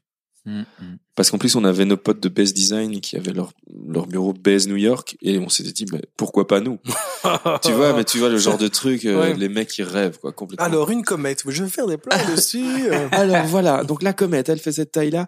Non, mais parce que tu vois, on se disait, ben ouais, si baisent le font, même si voilà ils ont un autre niveau. Et puis euh, vous vous le faites et vous avez réussi à le faire. Et puis euh, tu Mais vois, on y a pensé aussi. Je pense que c'est le rêve de beaucoup. euh, c'est euh, un bureau à Barcelone, un bureau à New York, un bureau à Los Angeles. Ah, sort, hein. Je pense que c'est des petits rêves, quoi. On, on y pense. On y a beaucoup réflé- euh, réfléchi parce que franchement, moi, je, j'adore cette ville et plus j'y vais, plus je suis content d'être à Bruxelles. Ah bon, Ah ouais. pourquoi? Mais d'y aller souvent parce qu'on est trop bien ici. On- Enfin, la qualité de vie, on- je pense qu'on ne se rend pas compte à quel point on est bien en Belgique. Quoi. Ok. C'est c'est quand même, c'est quand même euh, rare d'entendre euh, c'est rare. de- Oui. d'entendre ça de, de- comme opinion. En tout cas, Non, oui. Enfin, tu vois, on a tous envie de rêver, de dire ah, New York. Non, non, mais bien sûr. Mais je pense Et- que j'ai la j'ai la chance de le dire parce que j'y j'y en ce moment j'ai l'occasion d'y aller euh, trois quatre fois par an. Ouais. Euh, Ah, c'est moins que tout à l'heure déjà. j'avais j'avais dit quoi Non, Ah, j'avais- ah, j'avais dit 4-5. quatre. Les masques tombent. Ah, ah, Et donc, euh, ouais, c'est ça. En fait, c'est parce que tu, bah, c'est finalement parce que tu pars que tu te rends compte que finalement ici c'est bien. ouais, clair. C'est euh, ouais. Et euh, à l'inverse de euh, quand on est, euh, moi je, je connais plein de gens qui disent ouais Liège c'est nul, je veux quitter Liège et tout ça. Ou pareil avec Bruxelles. Et puis euh, finalement euh, ils vont ailleurs, mais c'est pire quoi. Ben, le gros problème de Bruxelles, c'est la mobilité, je crois, non? Tout simplement. L'immobilité, tu veux dire C'est l'immobilité. Pas mal. Pardon. Je suis à ma deuxième bière. non, tu t'as pas l'impression. Moi, j'ai l'impression qu'on sabote Bruxelles. Enfin, c'est pas nouveau, mais. Mais j'ai l'impression que ça va s'arranger. J'y Ah crois. ouais. Ah ouais, il est Oui, vraiment po- positif. en fait. Positive attitude ouais, ouais. quoi. Non, ça je- va sans- je- ça va aller de pire en Ça va pire. dans le bon sens. Je pense que là, on va, on a pris conscience que la voiture est un problème. Il faut réussir à retirer les voitures de la ville. Il faut, il y a de plus en plus de pistes cyclables. euh, les gens sourient. On a du soleil aujourd'hui. Ça va aller. Et, euh, et donc troisième tentative pour revenir sur le sujet, tu, tu cours. Tu veux vraiment ça? Bah ouais, parce que tu cours beaucoup. Ah, c'est un, peu, ouais, ouais. Tu, mais un peu beaucoup quand même. Bah, euh, Bah, trois, tu- trois, quatre fois par semaine. Bah voilà, bah c'est beaucoup. C'est Ouais, beaucoup, ouais. ouais. je trop. vous, et je vous vois rire trop. dans Moi, votre dans barbe. ma tête, première réaction, c'est c'est trop. Tous les deux, là, J. Pierre et Gilles, là, les photographes, là, Ouais. les artistes contemporains, Pierre et Gilles, je vous vois rire dans votre barbe. Mais non, mais c'est parce que j'aimais bien ta façon de revenir sur le sujet, quoi. Du coup, je me dis, Moi, la, quatrième fois, c'est, Mais c'est parle parce de la course, s'il te plaît. Je suis un professionnel. Moi, je dirige l'interview, Moi, j'ai un problème avec la course, c'est que depuis, moi, j'ai fait du basket pendant 25 ans, à peu près. Et chaque début de saison, c'est le décrassage de Ouais, vacances, tu vois. Et donc, course. on te fait courir, Et courir, là, tu courir. vas pas. Et là, c'était horrible. Non, si j'y allais, parce que j'étais- un de ceux qui faisait tous les entraînements et tout, Wow. j'étais très motivé. Mais c'était vraiment le, moi, j'ai besoin d'un ballon dans les mains pour courir, tu vois. Bah, fallait prendre un ballon dans les mains. non, non, parce que quand tu vas courir dans les bois, vas-y, vas-y. Pour faire, pour dribbler dans les Mais bois. non, tu le Ah, gardes tu en le gardes main. en main, ouais. Imbécile, t'es pas obligé de le taper par terre. Oh là là. Rob. Oh là là. Toi, tu vois toujours les choses euh, à court terme. Hein, toi, tu ne regardes que le bout de ton nez. Ouais, hein, ça va. euh. Et donc, euh, tu, eh ben, tu cours euh, 3-4 fois par semaine. Ouais. Euh, quoi, euh, 10 km par jour euh, 10 km à chaque fois Tu fais des séances de Mais 10 là, en, en ce moment, un petit peu comme toi, un petit peu, un petit peu blessé. Ah ouais Donc un petit peu moins. D'accord. Mais sinon, entre, euh, entre 5, entre 5 et 30 kilomètres en fonction de, de la période d'entraînement, s'il y a une course à la clé, si, Et donc, tu, et tu fais souvent des courses. Tu as fait quelques marathons quand même. deux. Quelques. C'est quelques. Non, quelques, c'est trois, minimum. ah bon Ouais, ça, Ah c'est oui. une paire de marathons. Ah ouais, ok. Non, et mais des il semis y a- Mais il y a eu quelques trails en parallèle aussi longs que des marathons. D'accord. Donc, il y a eu Et qu'est-ce que tu, euh... enfin, toi personnellement, c'est quoi ton expérience quand tu cours Qui, qu'est-ce qui te fait courir? Est-ce que ça a des, des influences sur ta manière après de, je sais pas, de réfléchir, de travailler, de vivre, de faire euh, C'est quoi toi ton truc par rapport à la course euh, Parce que je sais que tout le monde c'est différent. Moi, c'est. Mm. Pourquoi t'as commencé à courir d'abord? C'est une bonne question. Oui, c'est vrai. La première fois que tu t'es dit je vais courir.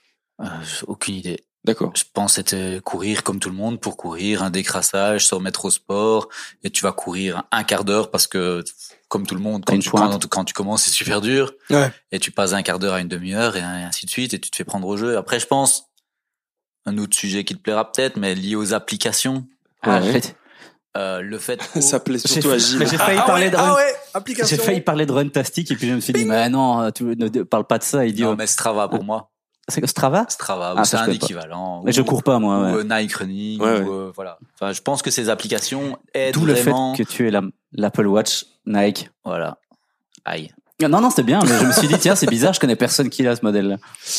Et, euh, Non, oui, voilà. d'où euh, d'où la montre, d'où. euh, Mais voilà, je pense qu'on on se prend au jeu parce que tout devient chiffré. Tu sais, euh, voilà, combien de kilomètres t'as couru par mois. Tu veux pas courir moins le mois suivant et euh, C'est ça. C'est le, le, le challenge, euh, challenge. personnel. Ouais. Et puis même avec les autres, parce que c'est, c'est, Ouais. tu, tu cours. Moi, je me souviens, euh, que, donc, euh, moi, j'avais beaucoup recommencé à courir cet été, comme j'en ai parlé, je sais plus quand, je crois, bah, avec euh, ouais. Maud euh, la dernière fois. Tu l'as fait en vacances, mais tu- une fois que t'es rentré chez toi, tu as arrêté. Ouais, voilà. Et ben, euh, et ben, pendant ces vacances-là, je me souviens que je le talonnais, quoi. Genre, euh, par, par rapport à tous nos contacts, il devait être euh, huitième au classement, et moi, j'étais juste derrière, à un ou deux kilomètres euh, derrière Seb. Et j'étais super fier parce que, genre, pour moi, Seb, c'est le gars qui court, quoi. Mais j'ai. C'est le gars, tu le jettes dans la rue, il court. il sort de sa voiture, il court. Mais il fait, sort d'un rendez-vous, il court. court. J'ai pas couru cet été. Il sort de ça. la sandwicherie, il court. Et t'as pas couru cet été C'est peut-être pour ça que tu me Ah, talonnais. bah super, bah merci. ah bah bravo. Genre j'ai pas couru cet été, mais je faisais quand même 30 km par semaine. Voilà. Euh, Ok, non, mais voilà. Et donc euh, c'est ça. Oui, c'est vrai que t'as ce truc où euh, t'as, tu, tu vois les, les la- pas la compétition, mais tu vois un peu les les, Les les statistiques de tes des stats potes et ça euh, t'aide quoi. Ouais, c'est ça, tout à fait. Et donc, euh, donc et toi, c'est surtout ça en fait qui te qui t'excite. Ouais. Non, mais après t'es voilà, t'es en forme. Et aussi, ouais. Euh, si si tu te lèves tôt le matin pour aller courir, tu commences ta ta, ta journée de travail. tu te lèves tôt le matin pour aller courir? Ça arrive. Plus maintenant. Ouais. Là maintenant, je me lève pour euh, d'autres trucs quoi. Ouais. Mais euh, Les des- enfants. Voilà, des Et biberons, le petit déj. la nuit. Ouais. Ouais. Euh, du coup, euh, plus difficile de courir. Ouais. Mais sinon, ouais, c'est le top, quoi. Se lever tôt, aller courir, t'arrives au taf, tu sais que t'as déjà accompli ça. Ouais. Donc, quand tout le monde commence à se réveiller devant son clavier, toi, t'as déjà couru 10 ou 20 bornes, C'est ça. Ouais, ouais. ça le fait. T'es chaud, quoi. C'est ça. Je vois exactement, Ouais. tout à fait bien. Tiens, euh, que tu parles de bosser et de bureau, vous bossez comme, enfin, vous avez, vous êtes dans un bureau avec plein de gens, mais vous êtes que vous deux chez vous? On n'est pas chez nous et on est dans des bureaux avec euh, parfois plein de gens, parfois euh, que nous deux. Ok. On a un chouette espace, atelier, bureau. Et donc, on a euh, des collaborateurs qui viennent travailler avec nous, euh, parfois des stagiaires. euh, Mais donc, vous avez vraiment des plages de temps où vous dites, à ce moment-là, on bosse et on crée. Et puis, on rentre à la maison et c'est fini et on a d'autres choses. Exact. Ok. Parce que moi, c'est un truc avec mon boulot auquel, avec lequel j'ai du mal pour le moment. C'est de, de, allez, de séparer le côté maison et boulot. Et donc, je bosse un peu tout le temps. J'ai l'impression de ne faire quasiment jamais de pause. Mais bon, pour l'instant, ça me va bien, mais je me dis qu'il faudrait que ça change au bout d'un moment. sinon on a me- commencé comme ça. Je Ah, pense comme tout indépendant ou comme oui. tout jeune entrepreneur, tu commences en, à- en travaillant 7 jours sur 7, 15 heures par jour. Ouais. Tu fais ça la première année, tu fais ça la deuxième année. Et logiquement, bah, ça se réduit un petit peu. Après, il y a l'étape enfant. Oui, mais ça, a priori, ça ne... Et quand tu as des enfants, ça change un peu tout. Tu as juste ton temps qui est divisé par deux.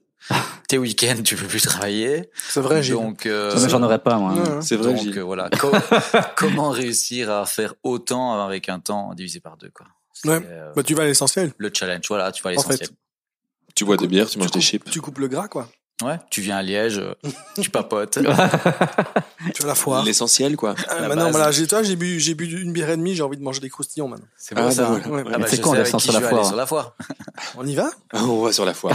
Ah, bah, on saura comment euh, faire, euh, on va dans le rotor. comment faire switcher On va Pierre. vomir dans le rotor, on le fait? Oh oui, on va faire des rototors.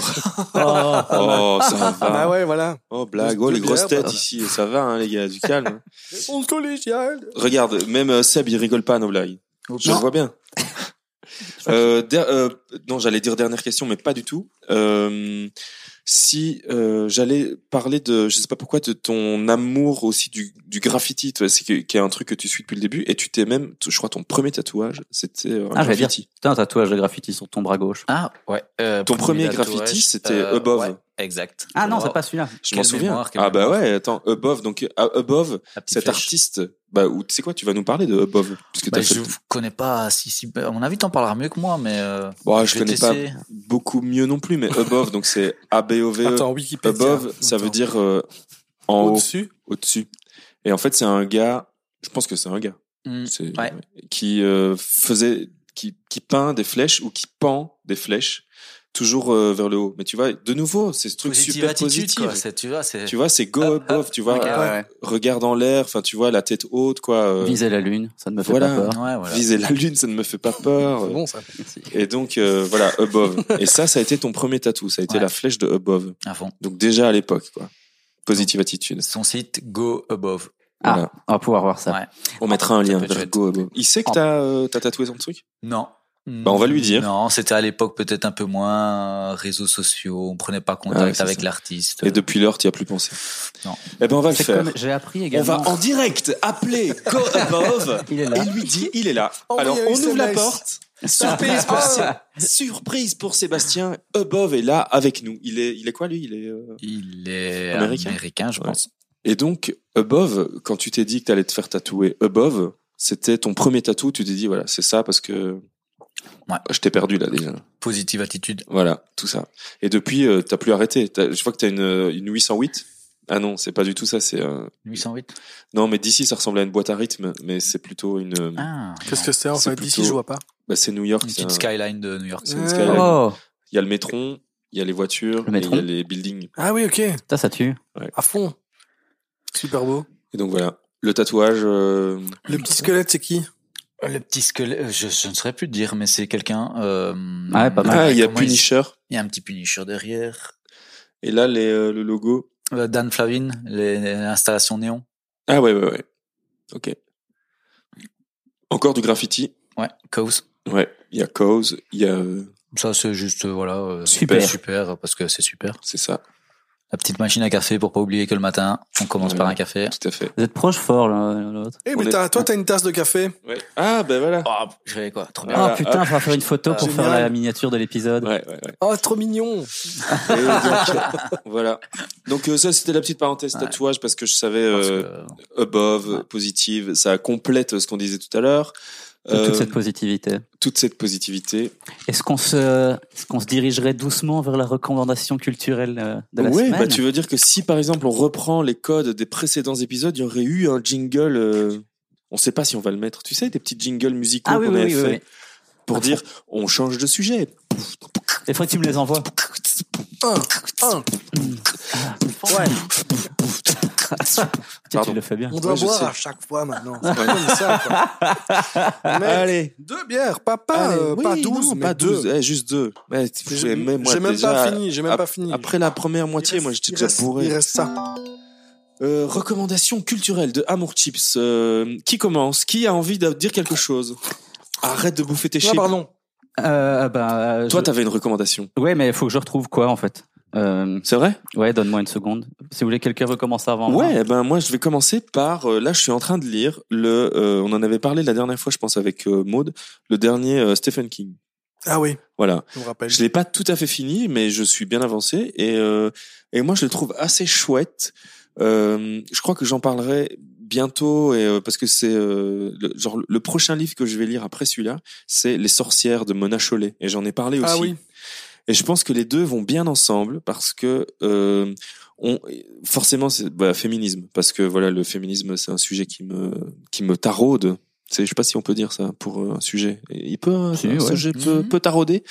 Enfin voilà ça donc ça m'intéresse. euh, Je m'intéresse quand même très très fort au truc. Et euh, le nouveau Stephen King c'est l'histoire des femmes euh, qui s'endorment. Euh, Il y a une sorte de maladie Ah oui, tu en as parlé, je me Voilà. souviens. maladie qui s'appelle la, la maladie Aurora.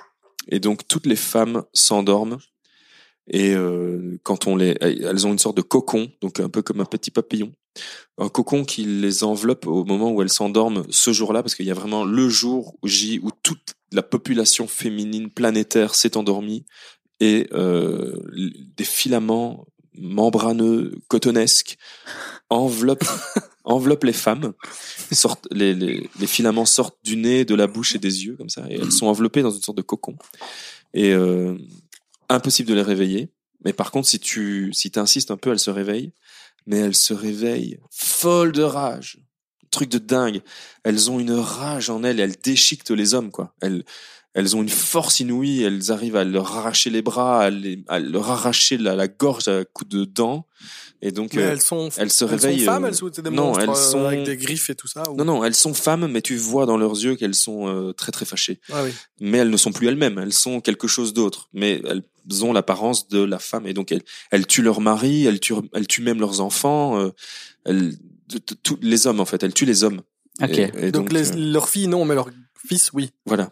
Et euh, voilà. Et donc il y a y a une sorte de trame comme ça derrière, un peu euh, justement féministe. Euh, euh, bon, c'est écrit par deux mecs, hein, c'est euh, Stephen King et son fils, mais je pense qu'ils voilà ils se sont quand même intéressés au sujet et donc ils ont enfin, tu, tu sens que c'est tourné de telle sorte à ce que dans la manière dont les femmes sont décrites, même là-dedans, ou alors les mecs, tu sens que la plupart des mecs, même s'ils le sont pas tout à fait, bah, il y a quand même toujours ce, cette espèce de patriarcat derrière, un peu misogyne comme ça, où euh, voilà, j'en suis même arrivé à un truc, mais c'est pas via le livre, c'est via un autre truc, et je sais pas si j'en parlerai un jour, mais j'ai l'impression que maintenant il y a plus vraiment de juste milieu, c'est que ou t'es féministe ou t'es misogyne. Mais bon, boum, Ouais, débat. Débat, c'est- ça y est, il y a plus de, il y a plus de milieu. Tu penses qu'on- T'es l'un ou l'autre. On ne peut être que une extrême ou l'autre? Exactement. On peut pas. Je- et donc à partir du moment où tu te dis que bah ça n'a pas de sens et que les femmes ont le ont autant le droit que les hommes d'avoir un salaire égal, d'être représentés de manière égale dans tous les milieux et tous les métiers, bah l'air de rien t'es féministe. Et moi j'ai l'impression en tout cas qu'on vit dans un une bande de gens où on a un peu conscience de ça, tu vois, Oui, on oui, est oui. absolument Mhm. d'accord avec ça, je crois. Mais euh, non, moi je pense que juste si à un moment une femme se dit ben euh, moi j'ai envie de faire ce taf là qui d'habitude est réservé aux hommes, je sais pas euh, je sais pas euh, il y a quoi comme Maçon. exemple Ouais, Bah ouais. oui, maçon. Bah si une- Maçonne. Chauffeur poids lourd. maçonne, chauffe bah des Ça chau- existe. Enfin, bah, je pourquoi ouais. pas des chauffeuses, Une il y en a chaufferisse. du voilà, une chaufferisse poids lourde, il y en a il y en a plein, moi j'en vois. Poids lourde. Et donc, euh, et donc, ouais, il y en a. Et ben, si une, un moment une meuf se dit, ben moi, je veux faire ça comme métier, je veux être maçon, maçonne, et euh, bah, que personne l'en empêche, tu vois, et, euh, et qu'elle gagne la même chose qu'un homme. Bah, j'ai pas l'impression que pour le moment, on est dans ce genre Bien de, sûr. on est dans ce genre de rapport, tu vois. euh. Mais moi, je pense qu'on n'est pas forcément dans un extrême ou dans un autre. Forcément. Ah, mais, Euh, mais j'espère, j'espère. C'est En juste fait- moi, au fur et à mesure de ce que je vois et de ce que j'entends et de la manière dont je, je discute de ça avec des gens, euh, j'ai parfois l'impression où je me dis qu'en fait ces gens avec qui je parlais, ben étaient un peu sensibles à cette question et pouvaient se dire que bah ouais finalement c'est vrai que les femmes elles en chient. Et Ouais. ben ce qui est le cas en fait. Enfin moi c'est ce que je Ouais. c'est ce que je pense intimement, c'est qu'on a beau l'air on, on a beau faire semblant de rien et tout ça, Même les nos femmes, copines, en fait. hein. oui, oui, Enfin, même tu nos vois, copines euh, toutes les femmes, elles en chient, c'est sûr et certain. 100% des femmes en chient d'être une femme, malheureusement.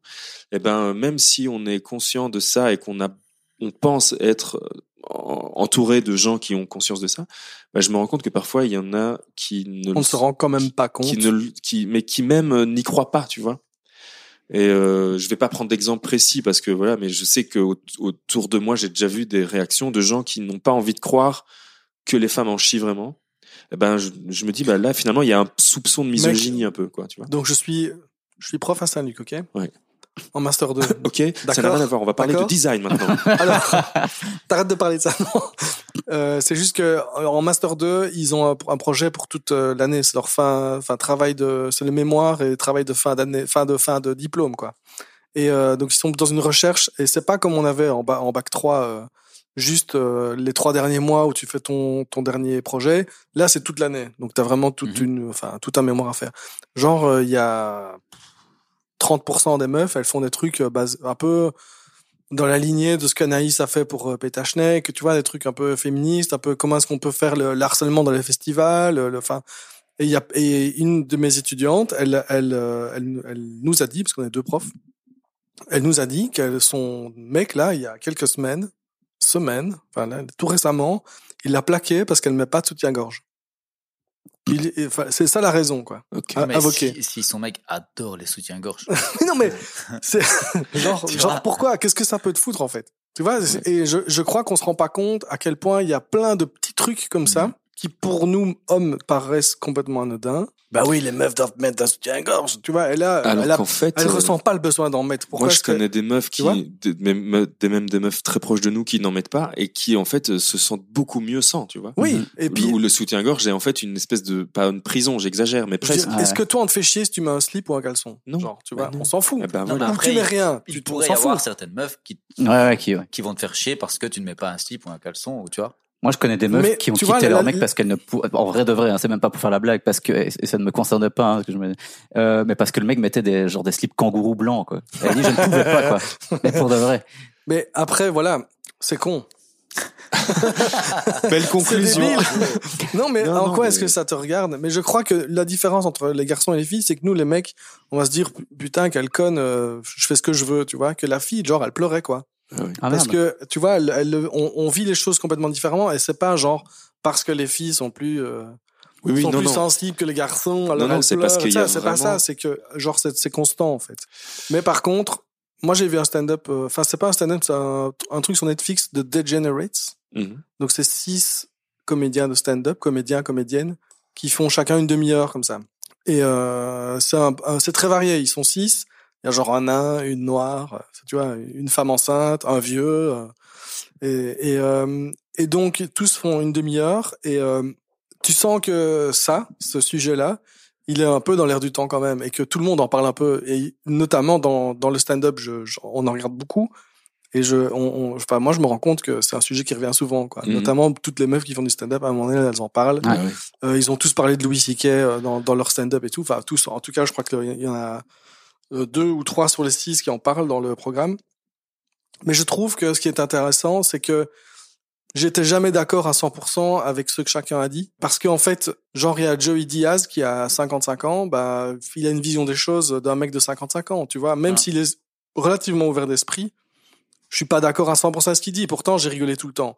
Il y a une autre meuf euh, qui est euh, plus ou moins bisexuelle, euh, qui, qui et qui parle euh, de- des relations homme-femme et tout. Et ben, j'ai- j'ai trouvé ça plutôt cool. Mais t'es, jamais, euh, tu vois, c'est pour ça que je pense qu'on n'est pas forcément dans les extrêmes, soit féministes, soit misogynes. Je crois qu'il y a, il y a quand même euh, des zones euh, grises en fait. Mais oui, je- C'est juste, c'est juste que à un moment j'avais besoin de dire ça pour euh, essayer Oui, de.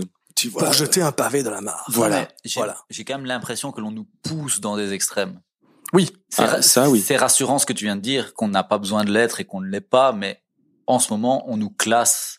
Tu dois être d'accord avec l'un ou avec l'autre. Et je pense que c'est super difficile d'oser dire Que tu votes les deux, quoi. pas 100% d'accord sur certains sujets. Ouais. Aujourd'hui, tu ne peux pas le dire. Mais euh, voilà. Et, et par rapport et par rapport au sujet, tu parlais de stand-up. Il y a, on va, on l'a déjà cité plein de fois, je crois, ou peut-être pas nous, mais d'autres. Mais le Nanette de Anna Gatsby, Ouais. qui est juste dingue. C'est un stand-up. euh, bah, de la première moitié, tu ris et de la deuxième moitié, tu pleures. Ah. C'est vraiment, euh, en fait, bah ouais, elle raconte euh, ce qu'elle vit en tant que femme, en plus en tant que femme euh, lesbienne.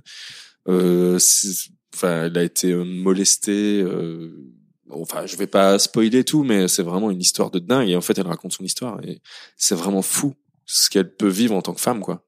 Et euh, bah bon, bah voilà. Donc on mettra le lien de toute façon. Si vous avez Netflix, il faut voir euh, Anna Gatsby Nanette parce que c'est vraiment vraiment fou. Mhm. D'accord. Et donc on était parti sur un truc un peu plus léger. Hein. On Bah, pas forcément. Stephen King, le féminisme tout ça. Oui. C'est toi qui commence. hein, Non, ça. mais voilà, mais non, mais c'était Ouais, Stephen tu, King. tu, tu m'excites euh, avec tes.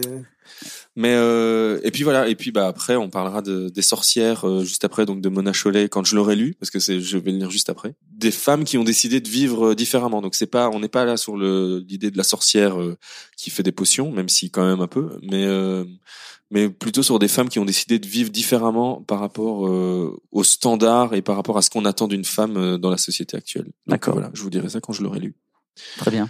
Euh, sur ce, est-ce que tu as retrouvé par exemple toi Gilles ce que tu Oui, bah, parce que ça va paraître tellement euh, débile par rapport à Mais ces pas du tout, pas du tout, pas du tout. Non, en fait, c'est pas vraiment une recommandation, mais c'est juste qu'on est dans la période de l'année que je préfère, quand il commence à faire froid et qu'on est bien chez soi, parce que j'ai une, une passion pour euh, être chez moi et ne voir personne. Euh, et ce que j'aime particulièrement, c'est de regarder des vieux films sur euh, une vieille télé au chaud, peinard chez moi. En fait, déjà, quand j'étais petit, que je jouais aux jeux vidéo, quelque chose qui euh, a fait beaucoup partie de ma vie, je jouais toujours avec deux écrans. J'avais mon écran avec mon jeu et la télé allumée avec un film. Et c'est, pour l'instant, euh, Red Dead Redemption 2 est sorti. Et donc, j'y joue. Je vais pas faire la critique parce que tout le monde l'a fait en ce moment et donc on s'en fout un peu. En fait, c'est pas très utile. Mais euh, donc mon plaisir est de, par ces journées pluvieuses et grises d'automne que nous avons pour le moment, sauf aujourd'hui où il fait plein soleil, euh, me mater des films en jouant. Euh, et j'ai découvert un film que je ne connaissais pas de Michael J. Fox qui s'appelle Les secrets de mon succès, qui est aussi Comment un film. ça? Comment ça Tu connaissais pas Comment tu connaissais toi? Bah oui, c'est un, un des films les plus connus. Ah non. Mais si, il s'occupe du courrier dans une Ah, c'est ça, bah Ah bah voilà, bah, moi je connaissais pas du tout. Culte. de 1987. Donc euh, Ouais. Donc c'est vra- c'est vraiment pas tout jeune. Et donc je me regarde ça tranquillement sur ma vieille télé. C'est parce que je pousse le vie jusqu'à avoir une vieille télé carrée CRT et j'ai un adaptateur pour pouvoir brancher mon iPod comme ça. Je mets mon Netflix sur ma vieille télé comme ça j'ai les mêmes sensations qu'avant. Ah, trop bien. Il faudrait juste que je me trouve un générateur de vieilles publicités télé parce que j'en parlais avec une pote à moi mais je, je regarde aussi en VHS des trucs que j'avais genre j'ai des j'ai euh, mon film préféré c'est maman j'ai arrêté l'avion et je l'ai en VHS acheté et je l'ai en VHS enregistré de AB3 il y a des années Tu Avec- préfères la version AB3 bah parce qu'il y a les publicités Ouais. dedans. Et, tout ça, à chaque fois, je je la connais par cœur, je sais quand arrive la pub et quoi, mais je suis quand même genre, oh, qu'est-ce qu'on est bien. Et, et voilà, bref, en gros, j'ai vu euh, le secret de mon succès. Et je vous le conseille, bah, pas à Pierre, vu qu'il l'a déjà vu. Monsieur, je sais tout, je suis professeur. oui, je suis professeur au CNRS et à Saint-Luc. Oh. Euh, Ok, voilà. bah super. Et si vous avez des chouettes idées de films des années 90 à regarder, n'hésitez pas à me les communiquer. Eh ben, euh, Breakfast Club. Eh ben, ça, j'aime pas, par exemple. Comment ça? Ok, Ça et d'accord. la Je vois folle- Jean. Et la folle journée de Ferris Bueller, tout le monde m'a dit, oh, c'est trop bien. J'ai quand même du mal. Non, moi, je Ça, suis je l'ai jamais vu par contre. tu Ah, je bah, ne sais pas tout. Je dis pas que c'est naze, mais ça m'a pas plu. C'est pas un truc que je regarde en mode, ah, comme maman j'ai raté l'avion, où à chaque fois que je le regarde, je me dis, peut-être que coup-ci, il va choper là. Non. Mais tu regardes aussi le 2, le Ah ouais, ouais, 3, ouais. le Non, pas les 4. 3 et 4. Non, dès- quand il y a plus Macaulay Culkin, fini. D'accord. Du coup, après avoir regardé le 2, je regarde My Girl pour le voir mourir, comme ça au moins c'est. Et je rêverais d'aller euh, à New York pendant la période de Noël, parce que j'aimerais trop voir ça, quoi. Quand j'y suis allé, je suis allé chez Dans un... le parc avec tous les pigeons. Ouais, ouais, Et putain. tu voudrais rencontrer Donald, Trump dans le lobby de Putain, mais l'hôtel moi, je, ouais, et je suis allé- quand je suis allé à New York, je suis allé dans la tour Trump. Par hasard, c'est parce qu'on est passé devant qu'on a vu les mecs vraiment armés jusqu'aux dents devant et on s'est dit, mais c'est quoi ça? Oh, La tour Trump On va voir dedans. On a vu le parfum Trump, on a vu tous les trucs, on était là, oh, putain, c'est vraiment un monde à part, quoi. et voilà. Et c'était, et j'ai voulu aller dans le magasin de jouets de Maman j'ai raté l'avion, mais qui a fait faillite depuis. C'était apparemment à Toys R Us, c'était un des plus anciens de New York. Oui, mais moi déjà quand j'y suis allé en 2016, ça venait de fermer, je crois. fait, Mais moi, ça n'existe plus, je crois. Toys R Us, Ouais, c'est ouais. fini Ça n'existe Mm. plus. Mais en fait, quand, j'ai, quand je suis allé à New York, j'ai eu quelques ratés sur euh, tous les trucs que je voulais voir. Donc, euh, c'était vraiment pas de chance. Donc, je voulais aller voir ce magasin de jouets fermé. J'ai voulu aller voir le magasin, enfin le, la, allez, la caserne de pompiers de Ghostbusters Ah oui. en rénovation, donc avec plein de, Ah oui. de trucs devant, je ne la voyais pas. Et le troisième, c'était quoi? Eh ben, je ne sais plus. Ah si, euh, le l'Apple Store en forme de cube Ah oui. qui était en rénovation, et donc tu allais dans un Ah, tout moi, je suis petit allé Apple- dedans. Ouais, c'est là que maintenant- j'avais maintenant, acheté ma- bois. mon Apple Watch. Je l'avais acheté là-bas Ah, t'en as une? En 2016, mais je l'ai revendu en 2017. T'en as eu deux même, non l'Apple Watch, j'en ai une. Et d'ailleurs, vous savez, en tant qu'on parle d'Apple, que c'est euh, Sébastien qui m'a ramené mon, mon iPhone 1, le premier iPhone en 2007. Ah oui. Il était à New York et c'est Oh, lui qui me l'a ramené.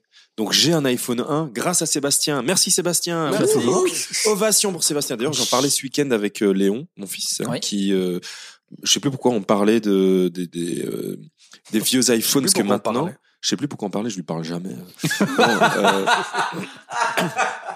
Allez, c'est Bah, en même cendré. temps, il y a 11 ans, C'était de l'humour, c'était de l'humour. Voilà. Euh, non, et donc euh, parce qu'en fait, je lui ai expliqué que maintenant, en fait, si tu as un iPhone 1 qui est toujours dans sa boîte et qui n'a pas été ouvert, bah tu peux vendre ça euh, genre 25 000 euros. Quoi.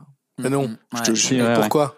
Parce que c'est une, c'est collector, c'est une pièce, c'est introuvable. Donc un iPhone 1 que tu n'aurais pas sorti de sa boîte. euh, donc si à l'époque tu en avais acheté un et que tu l'as toujours dans, ta- dans ton grenier, 25 000 euros, si pas plus. Moi j'ai regardé ça il y a un an. hein, Ouais, donc sur, eBay, c'est bien coté. et, euh, et voilà. Putain. Ben moi le mien maintenant il est plein de coups, il est tout pété, manquée, il est tout Ah ouais. pété, mais euh, voilà c'est Sébastien qui me l'avait ramené de New York. Ouais, trafic d'iPhone. Et voilà.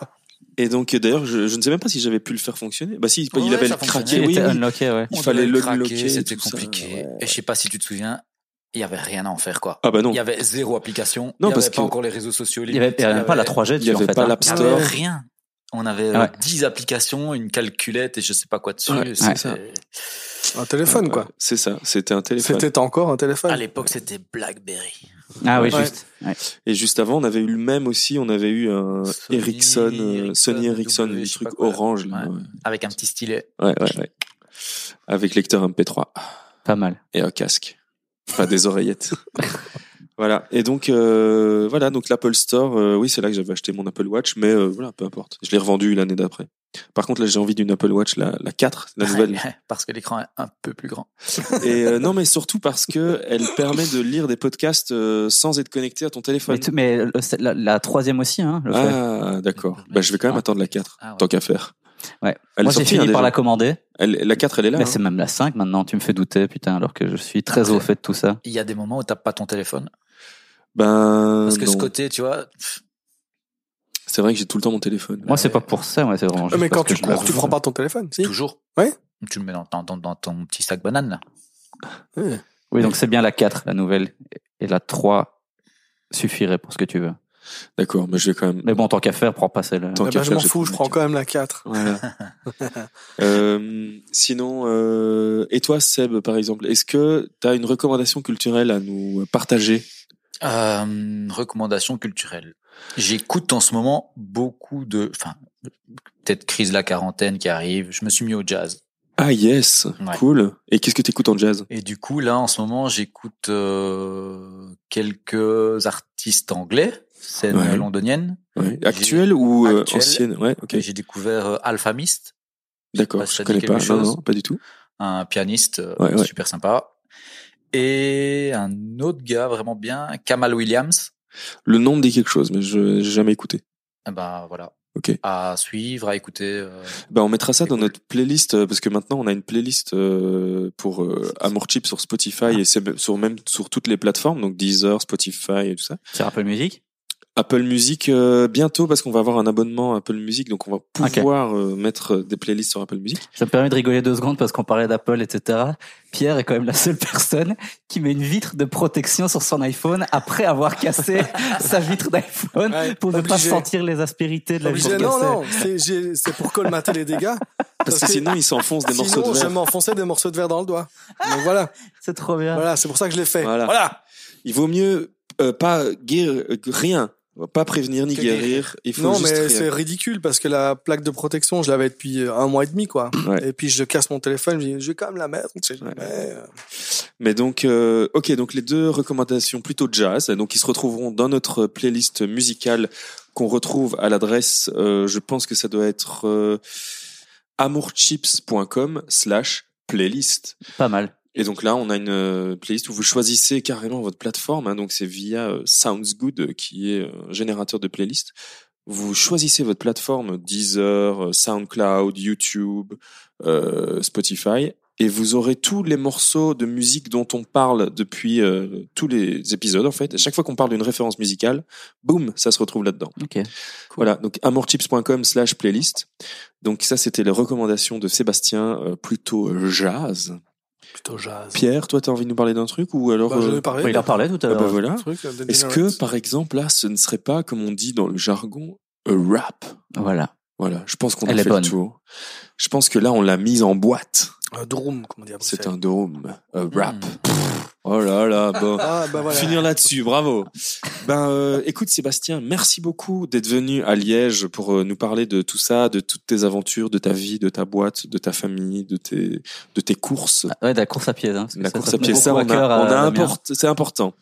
Non, merci à vous, c'était vraiment cool. Ah bah super, merci. Super chouette. Merci euh, aussi Et, pour euh, tous les. Longue vie. Bah mais ah, ça, Longue ça, vie à amour, chi- gloire et chips. et chips. Ah bah merci beaucoup, ça, ça fait Merci plaisir. Sébastien.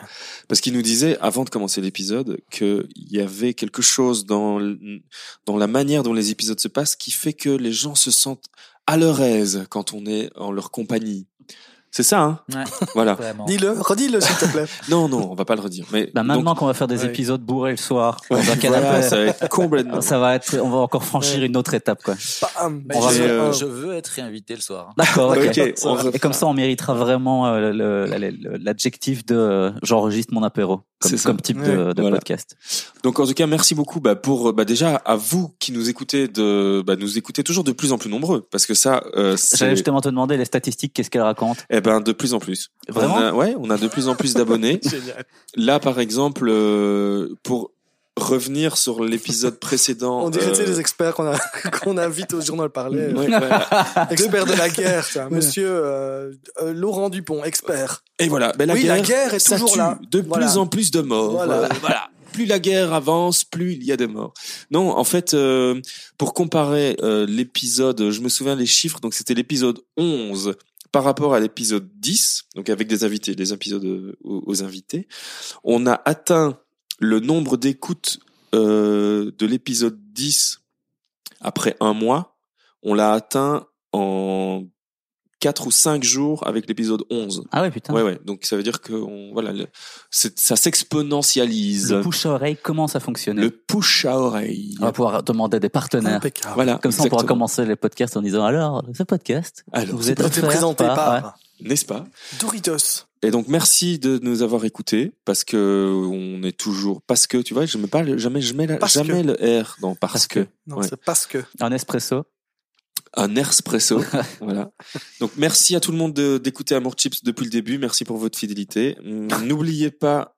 Bah si. Non, mais ça va, je- j'ai le droit de rigoler. Voilà, c'est comme ça. J'ai le droit de rigoler quand même. La fidélité, merde.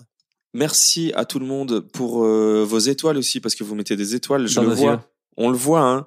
On voit que vous mettez des étoiles dans nos yeux de dans nos yeux d'Apple Podcast. On voit les cinq étoiles qui tombent. On voit les commentaires que les gens Mhm. laissent. Merci aussi à ceux qui nous suivent sur les différents arrobases. Pierre, je vois ta, ta petite bouche en cul de poule. T'as envie de Une troisième Pas bière. du tout. t'as envie d'une troisième bière. Je fais de la bière. je- Bon allez, on arrête les Non, conneries. ça suffit. Ouais, et on Merci va tous à au café. Randax. On va tous au Randax. Gros bisous, merci, salut, Allez, salut. Sébastien, salut, Ciao. Merci. bye.